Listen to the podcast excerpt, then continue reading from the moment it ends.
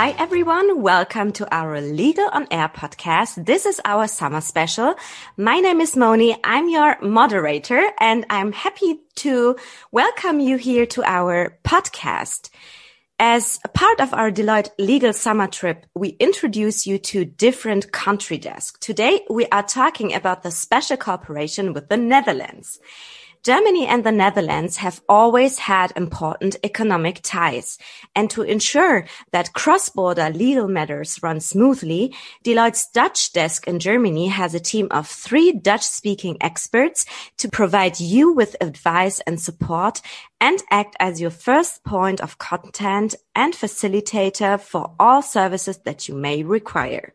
Today I have here Dr. Fleur Johanna Prop, expert for corporate law and M&A transactions at Deloitte Legal in Düsseldorf, and Rozemarijn Bloemendal, specialist for corporate law with a special focus on international restructurings and reorganizations, co-operations and ventures at Deloitte Legal in Amsterdam, the Netherlands, talk about the country specific characteristics, challenges and opportunities.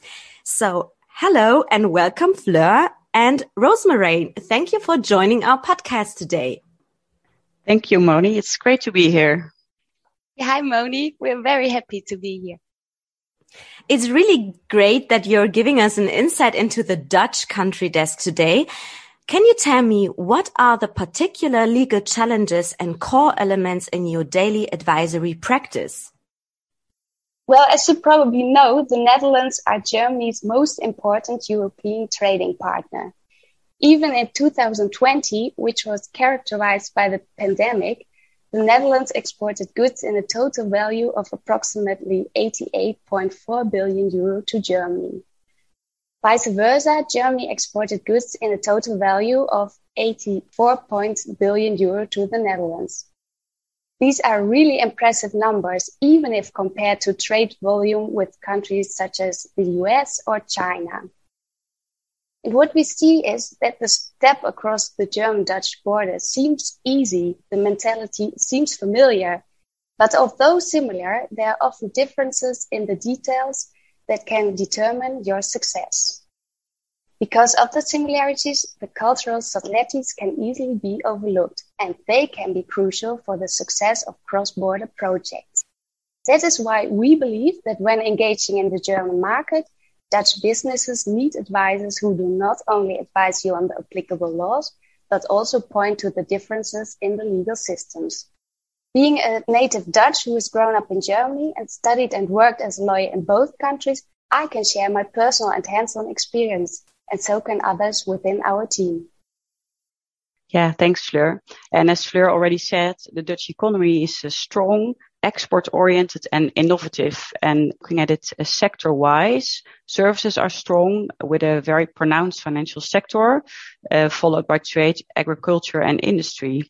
And I believe that uh, for a certain part, it may uh, very well be based on our country's history.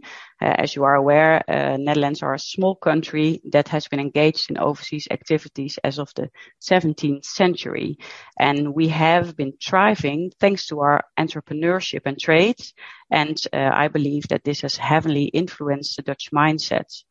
And Germany's success, on the other hand, is for a large part based on industrial and manufacturing expertise. And this obviously requires a different skill set. And the bilateral cultural relations between Germany and the Netherlands are very extensive. There's close cooperation and exchange between educational, research and cultural institutions and individuals. And I can note to you that there must be approximately 23,000 Germans studying in the Netherlands, and that is 25% of all our foreign students and the largest group ahead of Italy and China. Having said that, I can still only agree with Fleur. It may often look and feel the same for uh, Germany and the Netherlands, but the cultural divide can really not be ignored in doing business. That's really interesting for somebody who is like me, who is really neutral to this legal topic. So it's really interesting to see that, um, yeah, tie between Germany and Netherlands. It was not clear for me before that, but if you're thinking now about pitfalls, for example, are there any particular pitfalls that one should be aware of? Oh, definitely. It starts with the principles. In Germany, one of the most important principles of public and private contract law is the ancient rule pacta sunt servanda. It's Latin for agreements must be kept. From a German perspective, the principle of pacta sunt servanda is an indispensable rule of law which does not tolerate exceptions. This means that if you have concluded an agreement under German law, you are bound by this agreement. Only under very exceptional and very extreme circumstances, a concluded agreement can be changed afterwards, including by way of court award. Yeah, so what uh, Fleur explained about contracting in uh, Germany is, is quite different if compared to the situation in the Netherlands and under Dutch law. Uh, the, the pacta sunt servanda principle as a general rule does apply, but there's much more room to interpret and amend agreements based on the rule that we have, and that is the rule of redelijkheid and billijkheid, translated as reasonableness and fairness. And this actually means that Dutch courts have a certain freedom to take decisions which they believe are in line with good faith and equity and are not limited so much by the wording of the agreements as are our German counterparts. That's really interesting to hear. But the legal principles aside, there are also many differences in how our legal systems treat certain constellations. A good example can uh, be found in the area of employment law in Germany, the dismissal protection rules are only applicable if an employer regularly employs more than 10 employees. If he or she employs 10 or less employees, he or she may terminate the employment agreement with an employee without giving any reason. A dream come true for Dutch entrepreneurs? well, uh, Fleur, it may very well uh, be uh, because in the Netherlands, uh, any employer uh, always needs the approval of either the employee insurance agency or a decision by the relevant court, which is the kantonrechter, uh, to terminate any employment. Uh, obviously, uh, unless the employee agrees with the dismissal or termination. As another example could be the issue of the personal liability of managing directors of GmbHs. We see that there also the two legal systems deviate one from the other. By way of example, in case of illiquidity or after the occurrence of over-indebtedness of a German GmbH, the managing directors are obliged to file an application to open insolvency proceedings without culpable delay, and in any event no later than three weeks after the occurrence of the insolvency. There's basically no way for the shareholders to hinder the managing directors to make the corresponding filing other than granting additional equity or liquidity to the GmbH. If the managing directors do not apply for insolvency proceedings in time, they become personal liable and might even be criminal prosecuted. Yeah, yeah, uh, uh, actually the topic of uh, liability around insolvency or illiquidity is uh, quite different in the Netherlands. Uh, liability may, of course, arise, uh, but only in the event of what we would call specific issues, such as wrongful trading or selective payments in case of bankruptcy. Then a personal uh, liability can arise for a director towards the bankrupt estate for the deficit in the estate if he has performed his duties with apparent negligence, kennelijk onbehoorlijk bestuur in good Dutch, and such improper management was indeed an important cause of the bankruptcy.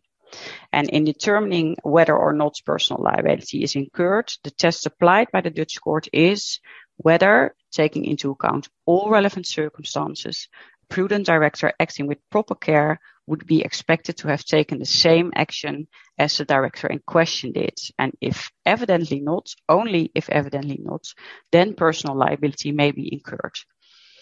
A liability of directors will only be incurred in the Netherlands if the neglect is sufficiently grave and the courts will look at whether all circumstances and reasonably foreseeable risks have been properly taken into consideration by the director in question and whether the director in question ensured that he was properly informed. This is very important, eh? uh, liaising with counsel and making sure that your file is in order. There's no obligation, and this is different as to what Fleur explained, as such to file for insolvency proceedings in case of negative equity, nor is there a compulsory insolvency balance test. And as long uh, as we always say, as there is light at the end of the tunnel and a possibility of going concern, the directors under Dutch law may continue to operate. So what would be your recommendation to our listeners who are interested in becoming active in Germany? That's a very good question. Um, it very much depends on the size and the level of the organization of the listener. We always recommend to prepare a solid business plan and to determine what exactly is your strategy. What do you want to achieve within the next years? Have you thought about the cultural differences? Do you already intend to hire employees in Germany?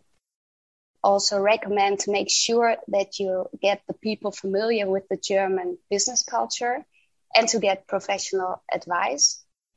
Also, very important to aim for a realistic timing, um, explore the various options that exist, do market research, make sure that your website and company presentations are written in excellent German business language and meet all formal and legal requirements for example, that you have imprint on your website. It sounds very cliche, but it's true. For the first impression, there is no second chance. Exactly.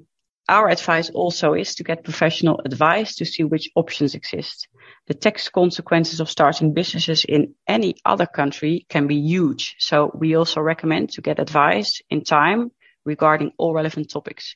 As said, uh, for Netherlands, employment law, directive liability may be topics to get advice on, as is, and I didn't mention that before, uh, the compulsory large company regime, which is a regime that forces larger companies to implement a supervisory board with certain pre-described rights and limiting shareholders' rights.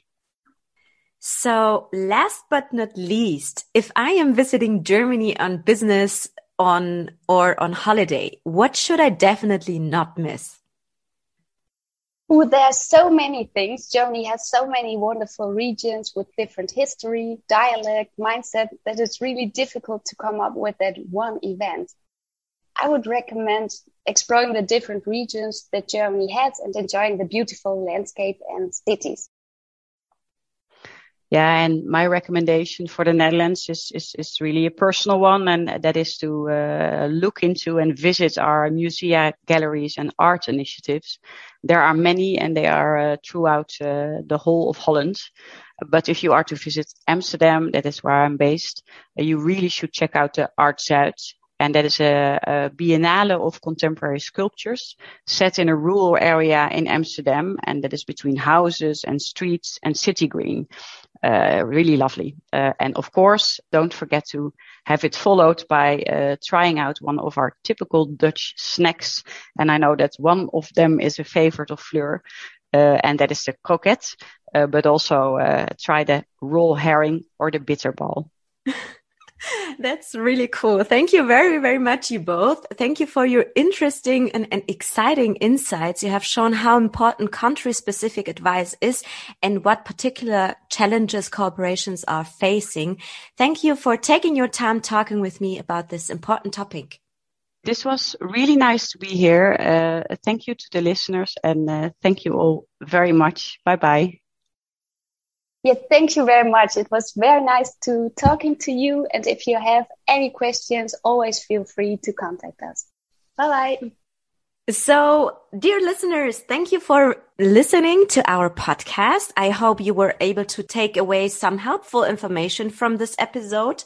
And if you are currently enjoying your summer trip and our podcast summer trip episodes, please feel free to pass it on.